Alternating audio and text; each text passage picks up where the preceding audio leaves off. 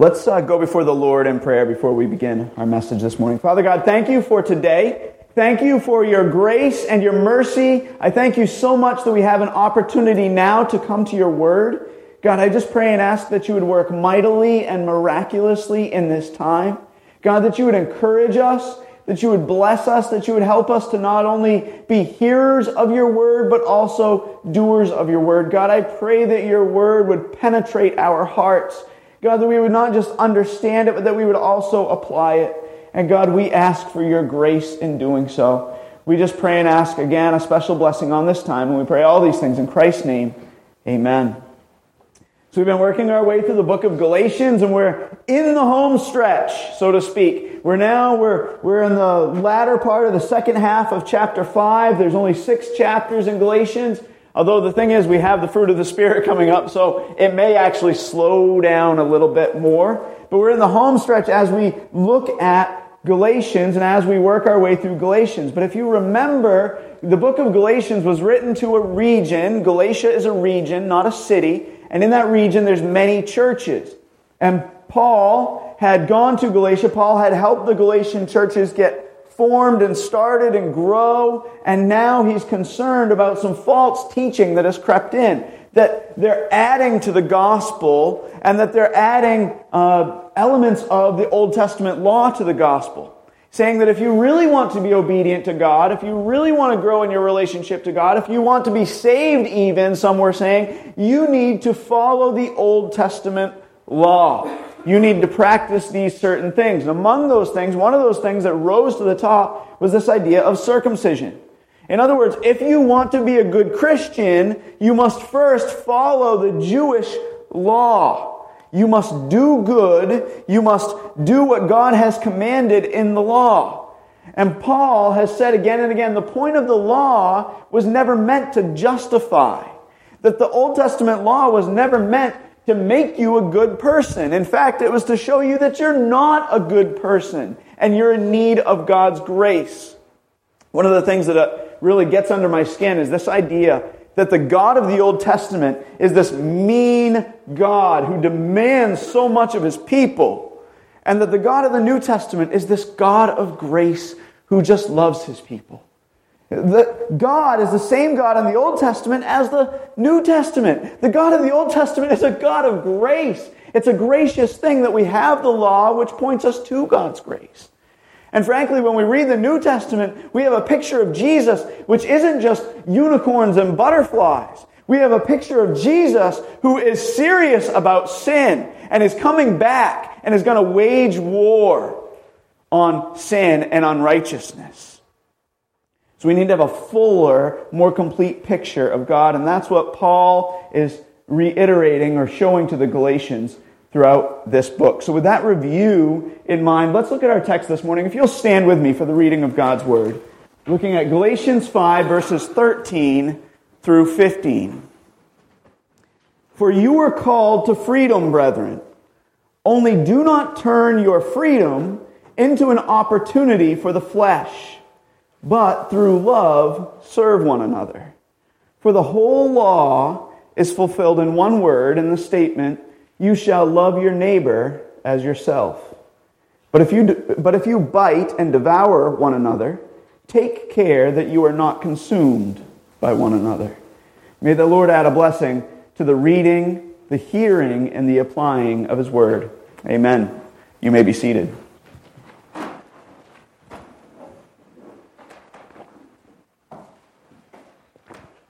So chapter five, you may have noticed, begins a bit of a shift in the book of Galatians. That much of the first four chapters are really, it's the same sermon over and over and over again. And you may have noticed that as I've been preaching, that you've been thinking, isn't he just saying the same thing again and again and again? And there's an element of truth to that, where Paul is reinforcing the same truth again and again and again. And I've been praying that you would see that, that you would understand that, that you would apply that. And I've been praying that I would get through to my thick skull as well, that I would remember the truth of the gospel and hold fast to the truth of the gospel. So Paul has been preaching largely against legalism in the first four chapters.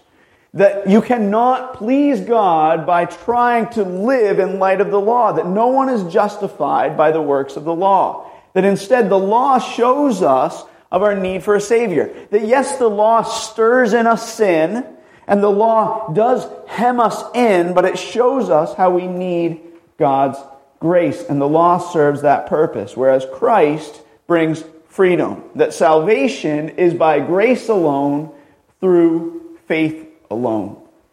Now in chapter five, we, we see the shift where Paul begins to say, don't be, a, he's been saying, don't be a legalist, and now he's saying, however, you need to understand that this freedom doesn't give you license to sin. That yes, you are free in Christ. No, you cannot keep the law. That the law doesn't give you right standing before God. That salvation is a gift of grace. It's all about grace. And it's only by His grace that you've been saved and that you even grow and persevere. But then he says, but you need to be serious about fighting sin. This doesn't give you a license to sin. As we talked Uh, a couple of weeks ago, Bill had, had spoken to me about the message, and he said, he said, are you saying that we just wait for God's grace, that I get up Sunday morning and I say, well, maybe God will be gracious to me today and carry me to Sunday school? No, that instead we've got to set our alarm, we've got to get up, we've got to go to church, we've got to get up in the morning, we've got to read the Word, that there is an element of human effort, but it's only by God's grace that we exert that effort. So just like Paul, who said, I worked harder than all of them, yet not me, but the grace of God in me and with me, I did these things. So we also say the same things. We see this focus, this change within this letter, this shift in focus. So Paul begins to explain that freedom in Christ is not freedom to sin, but instead freedom from sin. In other words, we know that the gospel sets us free, but what exactly does that mean? What does freedom in Christ actually look like? Well, it's been said that the gospel sets us free from the penalty of sin, the gospel sets us free from the power of sin, and the gospel ultimately sets us free from the presence of sin. And that is what we will use as a framework for our message this morning. That the gospel sets us free from the penalty of sin, from the power of sin, and ultimately the presence of sin. And I want you to remember, as we think about where we've been these last couple of weeks in particular, as we've worked through the first part of chapter five, that we, if you remember from last week, we talked about how the gospel of grace brings freedom, the gospel of grace bears fruit, and the gospel of grace begets unity. That where we have this freedom in Christ, that we bear fruit in Christ, and that we're unified as a body in Christ. I want you to keep that in mind as we work through this text this morning as well, because some of these same themes, again, are reiterated again. Now, I want to stress that as we work through our sermon outline, that the first point, the gospel sets us free from the penalty of sin, and the third point, the gospel sets us free from the presence of sin, that these are often proclaimed from the pulpits of churches.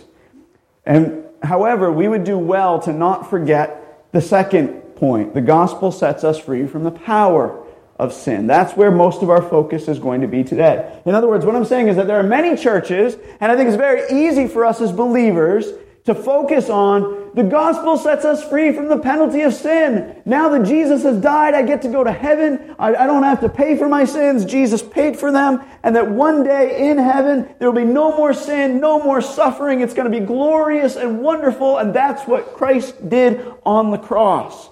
All that is true. But we miss that middle part, that the gospel also sets us free from the power of sin. In other words, that there's a past work of Christ, the setting us free from the penalty, that there's the future work of Christ, that He's going to bring us home to heaven, but there's also the present work of Christ. He's delivering us, He's rescuing us from the power of sin here and now. As I mentioned, the last few messages, in some sense, haven't been that different, because Paul has been reiterating the same idea, the same ideas again and again, but now he says, do not take your freedom as a license to sin. So without further delay, let's get into the first point of our sermon outline. Number one, we have been set free from the penalty of sin. We have been set free from the penalty of sin. Paul says in the beginning of verse thirteen, he says this, "For you were called to freedom, brethren." The word called conveys the idea of being summoned. That all who are brothers and sisters in the Lord, that's what he means by brethren, all who are brothers and sisters have experienced the call of God upon their lives, and they have been freed from the penalty of sin. What is the penalty of sin? Well, Scripture tells us plainly that the, that the wages of sin is death.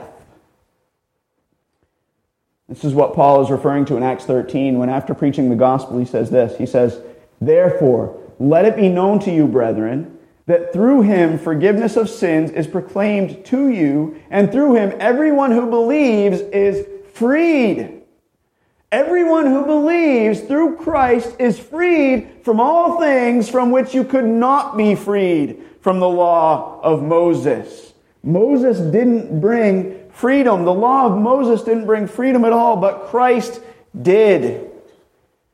And that's the heart of the gospel message, that we are slaves to sin, but freedom can be found in Christ. Why Paul says, "There's therefore no condemnation for those who are in Christ Jesus. For the law of the Spirit of life in Christ has set you free from the law of sin and death."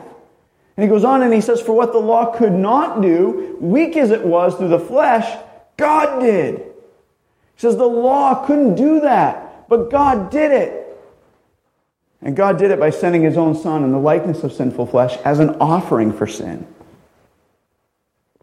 Those of us who have kids understand this well, that the law doesn't change one's heart. You can say, "No, Johnny, don't touch that." You can even force Johnny not to touch that. Right? Don't touch that or else, and you constrain Johnny. And there's a sense where the law does that in our lives, but it doesn't change our heart. If anything, the law makes us want to, to, uh, to, to sin. That it wants, that when we say, "Don't touch that," we want to touch it. As I mentioned, when the speed limit on Route two thirty-five is forty-five miles per hour, I want to drive fifty-five.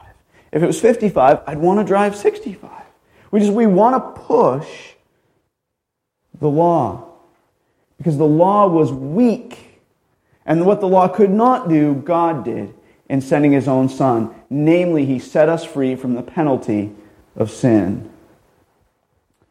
That's the gospel, that every one of us is a sinner and has fallen short of the glory of God.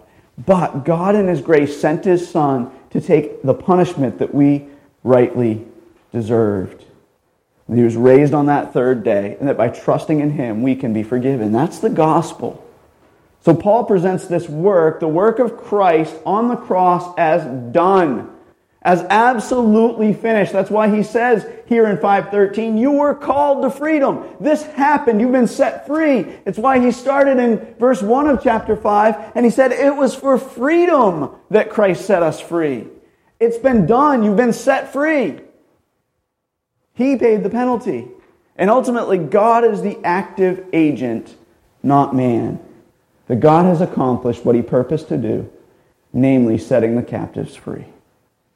So freedom is not found in human effort. That's what Paul is saying. And this may sound like the first four chapters. It's really the same idea again. He's saying you're not set free by human effort, not by observing the law, but instead by Christ, who died as a sin offering once and for all. One of my favorite passages of Scripture is Hebrews nine and ten. And uh, I won't read all of that, but if you read Hebrews nine and ten, you have this beautiful picture of the old covenant and the law and the new covenant, and how Christ uh, relates to the old. And in verses not, uh, chapter nine of Hebrews, he says, "The old covenant had regulations of divine worship, and there were all these rules and these things that happened, and the tabernacle was constructed in a certain way." And he says now in verse six, "Now when these things had been so prepared, the priests are continually entering the outer tabernacle, performing divine worship. But into the second, this inner tabernacle, this inner room," he says, "into the second, only the high priest enters once a year, and not without taking blood, which he offers for himself and for the sins of the people committed in ignorance. The Holy Spirit is signifying this, that the way into the holy place has not yet been disclosed while the outer tabernacle is still standing, which is a symbol for the present time. Accordingly, both gifts and sacrifices offered, which cannot make the worshiper perfect in conscience. That these sacrifices didn't make the worshiper perfect. Why? Because they relate only to food and drink and various washings. They're outer, they're outward things. There were regulations for the body imposed until a time of reformation that they were meant to point forward to Christ, is what the author of Hebrews is saying. And then he says, but when Christ appeared as a high priest of the good things to come, he entered through the greater and more perfect tabernacle, not made with human hands, that is to say, not of this creation, and not through the blood of goats and calves, but through his own blood. He entered into his body. He entered not through the blood of goats and calves, but through his own blood. He entered the holy place once and for all, having obtained eternal redemption. For if the blood of goats and bulls and the ashes of a heifer sprinkled on those who have been defiled sanctify for the cleansing of the flesh, how much more will the blood of Christ, who through the eternal Spirit offered himself without blemish to God? How much more will that cleanse your conscience from dead works to serve a living and true God? He says, he goes on in the end of verse nine, it says, he didn't enter this temple made with human hands. He entered this holy place once and for all. And that we don't need to enter in year after year after year like the priest, for Christ has accomplished freedom once and for all. So having seen that we have been set free from the penalty of sin, that really this is again a reiteration of the first four chapters. We've been set free from the penalty of sin. Now let's consider where our sermon really begins. Number two, we are being set free from the power of sin. So we have been set free and we are being set free from the power of sin. Paul continues on in verse thirteen and he says this, only do not turn your freedom into an opportunity for the flesh. He says, you've been set free, yes. You were called to freedom, only do not turn that freedom into an opportunity for the flesh. It's not an opportunity for you to go on sinning. What does this look like? Well, it looks like someone who says, well, I've been forgiven, so I'm going to do this. Paul says, don't do that. This is not an opportunity for you to go, well, God forgives, therefore, I'm going to go on sinning. You see, the freedom that is found in Christ is not freedom to pursue sin, but freedom to no longer be enslaved by our sinful passions. It's freedom to live a life that is pleasing to God.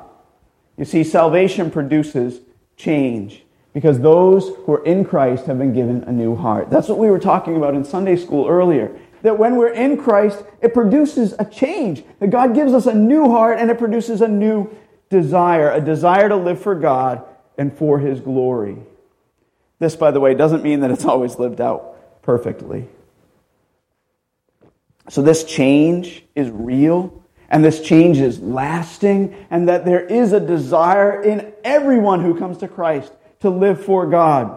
But there's also this battle, this war that is waged within us. That's why Paul in Romans seven speaks about this. And he says, we know that the law is spiritual, but the but the flesh, but, but I'm of the flesh and I'm sold into bondage and I'm, I'm battling with this because I don't do the thing I want to do and I do the thing I don't want to do and I know that the, it's not it's not this that what I'm I'm not doing what I want to do, but it's sin that's dwelling in me. He says, but yet, in verse twenty-two, it says, I joyfully concur with the law of God and the inner man. He says, I'm battling, I'm at war with myself, but I see a different law in the members of my body, waging war against the law of my mind and making me a prisoner of the law of sin, which is in my members. And then he says, verse twenty-four, wretched man that I am, who will set me free from this body of death? And then he says, thanks be to God through Jesus Christ our Lord. That's who will set me free, is what he's saying. So then on the one hand, I myself with my mind am serving the law of God, but on the other hand, my flesh. I'm serving with my flesh the law of sin. You see, there's a, there's a war that's now taking place within Paul, he says, as he battles the flesh. That is his sinful nature. And the sinful nature is still within us, it's still real, and we battle against it day in and day out. But the fact that, that, that we are saved indicates that there must be a battle. That if there's no battle, then we need to question our walk with the Lord. We need to question where we are with the Lord. Paul says, "Thanks be to God through Jesus Christ our Lord, for in Him victory is found." One of, another one of my, I have many favorite verses. Another one of my favorite verses is Ezekiel thirty-six, twenty-six through twenty-seven. This section where he says, "I'll give you a new heart, and I'll put a new spirit within you. And I'll remove your heart of stone from your flesh, and I'll give you a heart of flesh." I'm going to take out this hard, stony heart, and I'm going to give you a heart of flesh. One that is actually soft and caring and is new and is alive. I'm going to take that which is dead out of you, and I'm going to put something new and alive in you. And he says, "I will put my spirit within you, and I will cause you to walk in my statutes, and you will be careful to observe my ordinances." That is the fruit of the gospel. That when you get saved, there is a change that happens within you. That the Spirit causes you to walk in His statutes, and you are careful to observe all that He has commanded. So to the one who says, "Christ died for my sin, I'm going to go and do whatever I want to do, and I'm going to enjoy it," say, is the Spirit within you? Has He given you a heart of flesh? Is He causing you to walk in His statutes? Don't hear me say that we do this perfectly. Again, just like Paul, it's a war. But I'll tell you, at the age of nineteen, God drastically changed my life.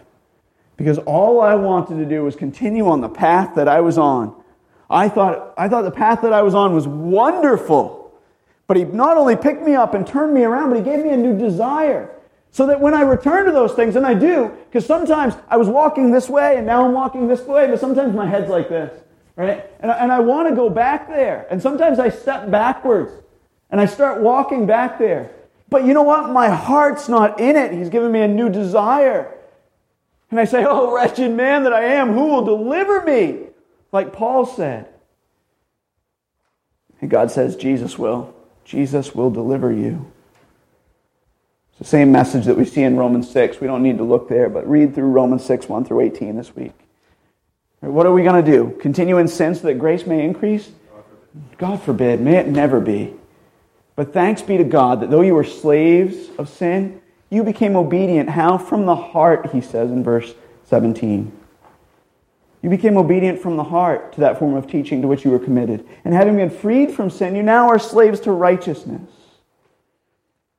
So continuing on in our text, in verse thirteen, he says, "Do not turn your freedom into an opportunity from the flesh."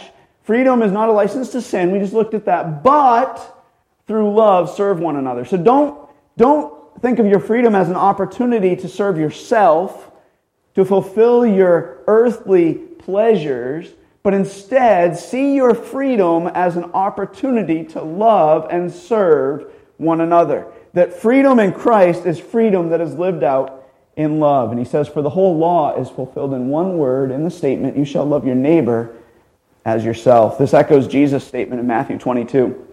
When asked, They asked him, they said, "Teacher, what is the greatest commandment in the law?" And he said to them, he said to him, "You shall love the Lord your God with all your heart, with all your soul, and with all your mind." That's the greatest commandment. And this, the, this is the first and greatest commandment, he said. And the second is like it. "You shall love your neighbor as yourself."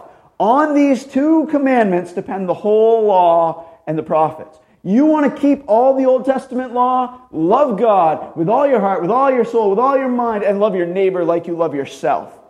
By the way, this is not a call to love yourself. There are some who actually think that this is a call for us to love ourselves deeply and care for ourselves. That's not the call of this text. The point is, you already love yourself. You are in love with yourself already. And you are called to love your neighbor. Who is my neighbor? Well, Jesus taught clearly who our neighbor is. That our neighbor are those, is, is those around us, that we're called to love the people around us as much as we love ourselves. This is hard, folks. This is really hard to live out.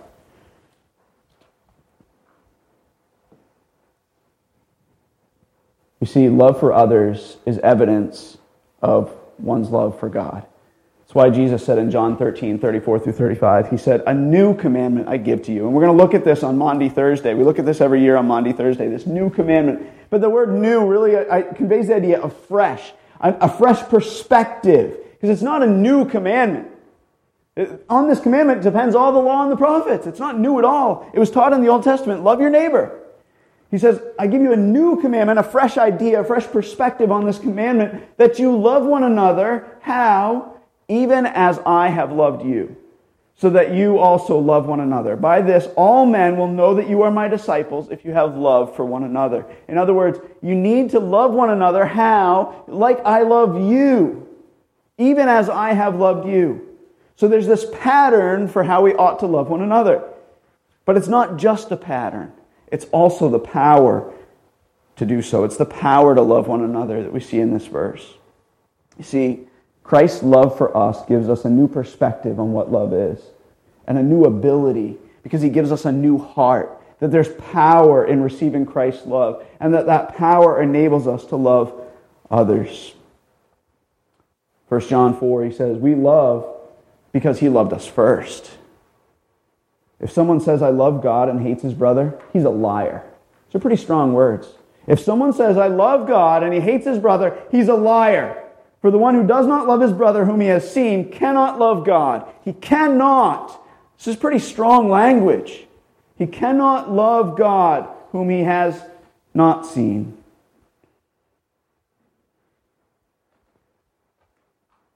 You see, the opposite is also true, though. That if you love God, you will love your brother. When you understand the love of God, you can't help but love your brother. It's like forgiveness. That when you've been forgiven, you can't help but forgive.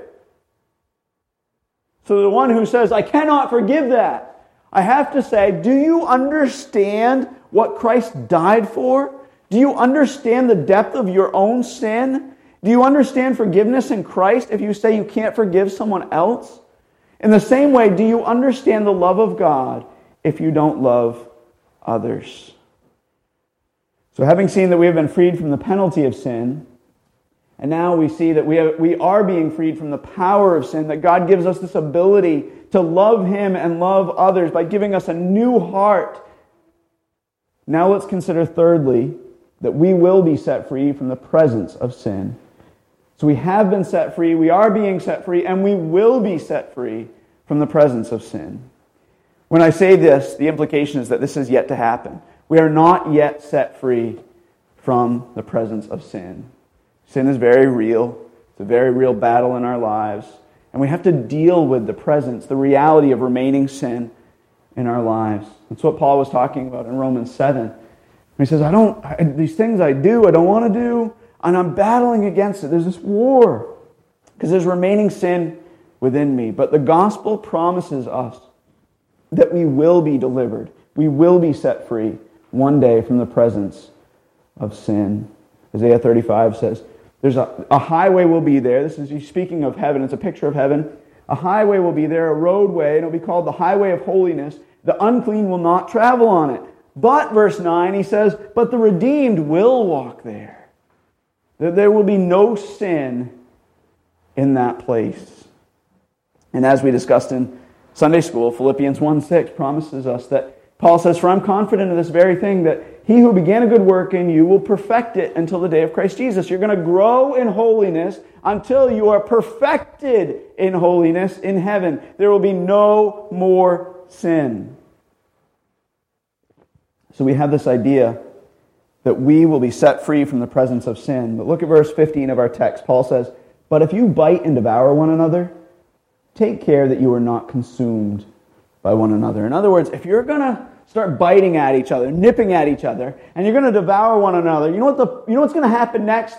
You're going to consume one another. The picture here is of eating. It's like it's like me when I have when I, I can't take a bite of a Twinkie, right? You just you I bite it, and then I devour it, and then it's, I've consumed the whole thing. He says, this is what's going to happen. You, you can't just pick at one another, because you're going to consume one another. I think what Paul is ultimately saying here is that the way of the Christian is not biting. The way of the Christian is not biting, because that leads to devouring, and you're just going to destroy one another. And he says, and if that's your practice, his point is this, be warned. If your practice is nipping at others, you're on the path that leads not to eternal life, but instead to the path of destruction. So don't hear me say that the way to gain eternal life is by loving each other. That's not at all what I'm saying. Or that the way to gain eternal life is by not biting each other.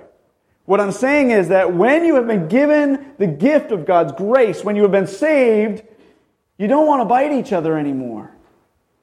That you have a new desire, a new heart, the power of God is evident in you. That's why First John four says, if someone says, I love God and hates his brother, he's a liar. And those are hard words, as I mentioned, when we think about what love is. Read First Corinthians. We learn what love is. Love is patient, love is kind, it does not envy, it does not boast. Plug that into First John four. You have some conviction. If someone says, I love God, and he is not patient with his brother, he's a liar. If someone says, I love God, and he is not kind to his brother, he's a liar. If someone says, I love God, and he, and he envies his brother, or he boasts, or he acts unbecomingly toward his brother, he's a liar.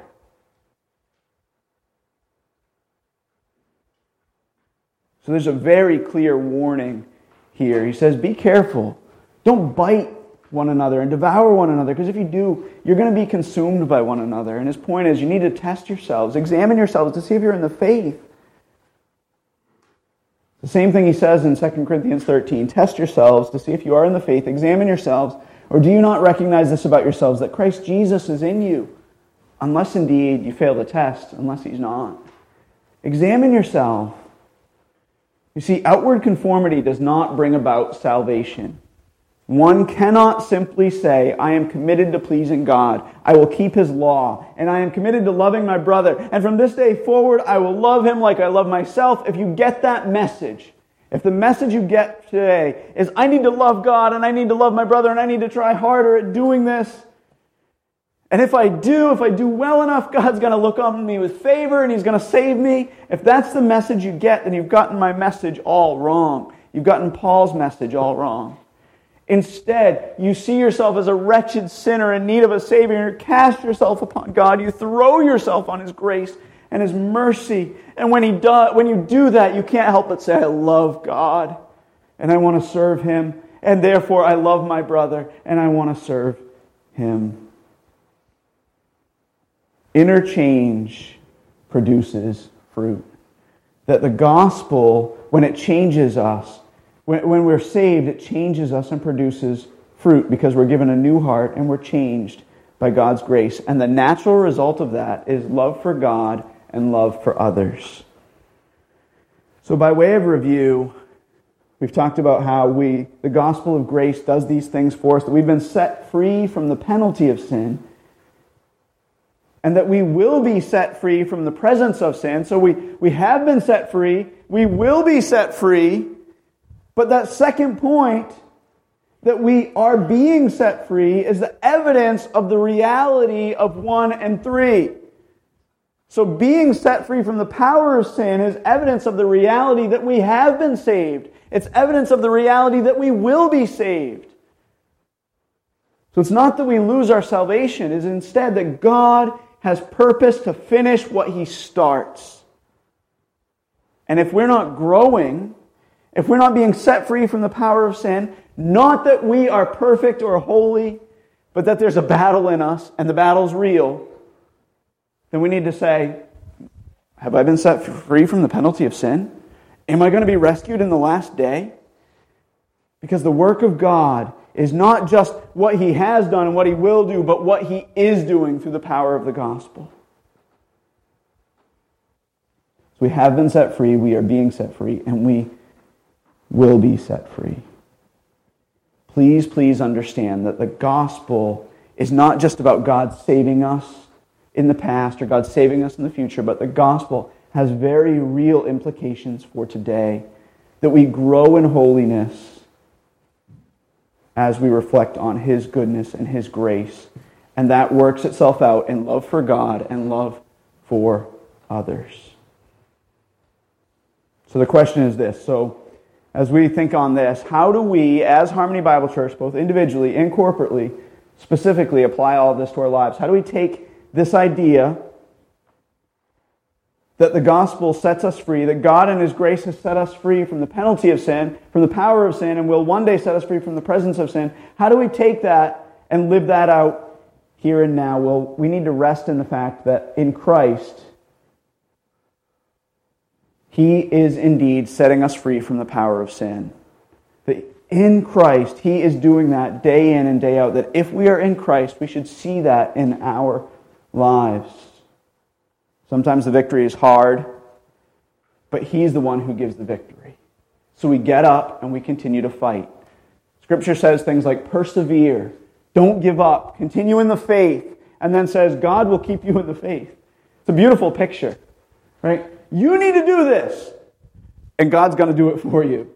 That you need to get up, and God in His grace is going to meet you, and He's going to carry you, and He's going to be gracious towards you in that. So we need to remember that He has set us free from the penalty of sin, and He's going to set us free from the presence of sin, but in the meantime, He is setting us free from the power of sin. Therefore, we need to run to His grace day by day, throw ourselves on the mercy of God, and then examine ourselves to see if we are indeed in the faith. Are we being set free from the power of sin? Is it manifesting itself in love for God and in love for others? Are we taking seriously Jesus' word? That if you love God, you will love others. And if you say you love God and you don't love others, then you're a liar. Is the gospel of God producing change in us, both individually and corporately? And that's the thing we really need to ask as we think about this text. Not just as individuals, but as a body. Do we see the love of God? Do we see love for each other growing deeper and deeper and deeper? Is it producing change?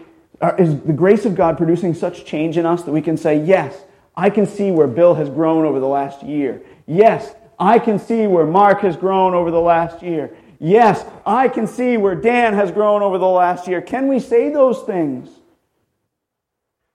And can we say, yes, I can see how we're loving each other more and more and more? Because the grace of God manifests itself in love for Him and love for one another. As we close, I want you to think on how very appropriate this is to Paul, who's writing to the Galatian churches, whom he's talked about unity and discipline and these false teachers. And he's saying, you need to cast these false teachers out. Don't have any part in this false gospel. But you who believe in the gospel, you need to be unified in this. You need to cling to this and hold tight to this. And then he says, so don't bite and devour one another, because you're going to destroy each other. Instead, live in light of God's grace. Let's pray. Father God, thank You for today. Thank You for Your grace. God, I just pray and ask that You'd be with us. I thank You for the power of the gospel in our lives. God, we are wholly inadequate.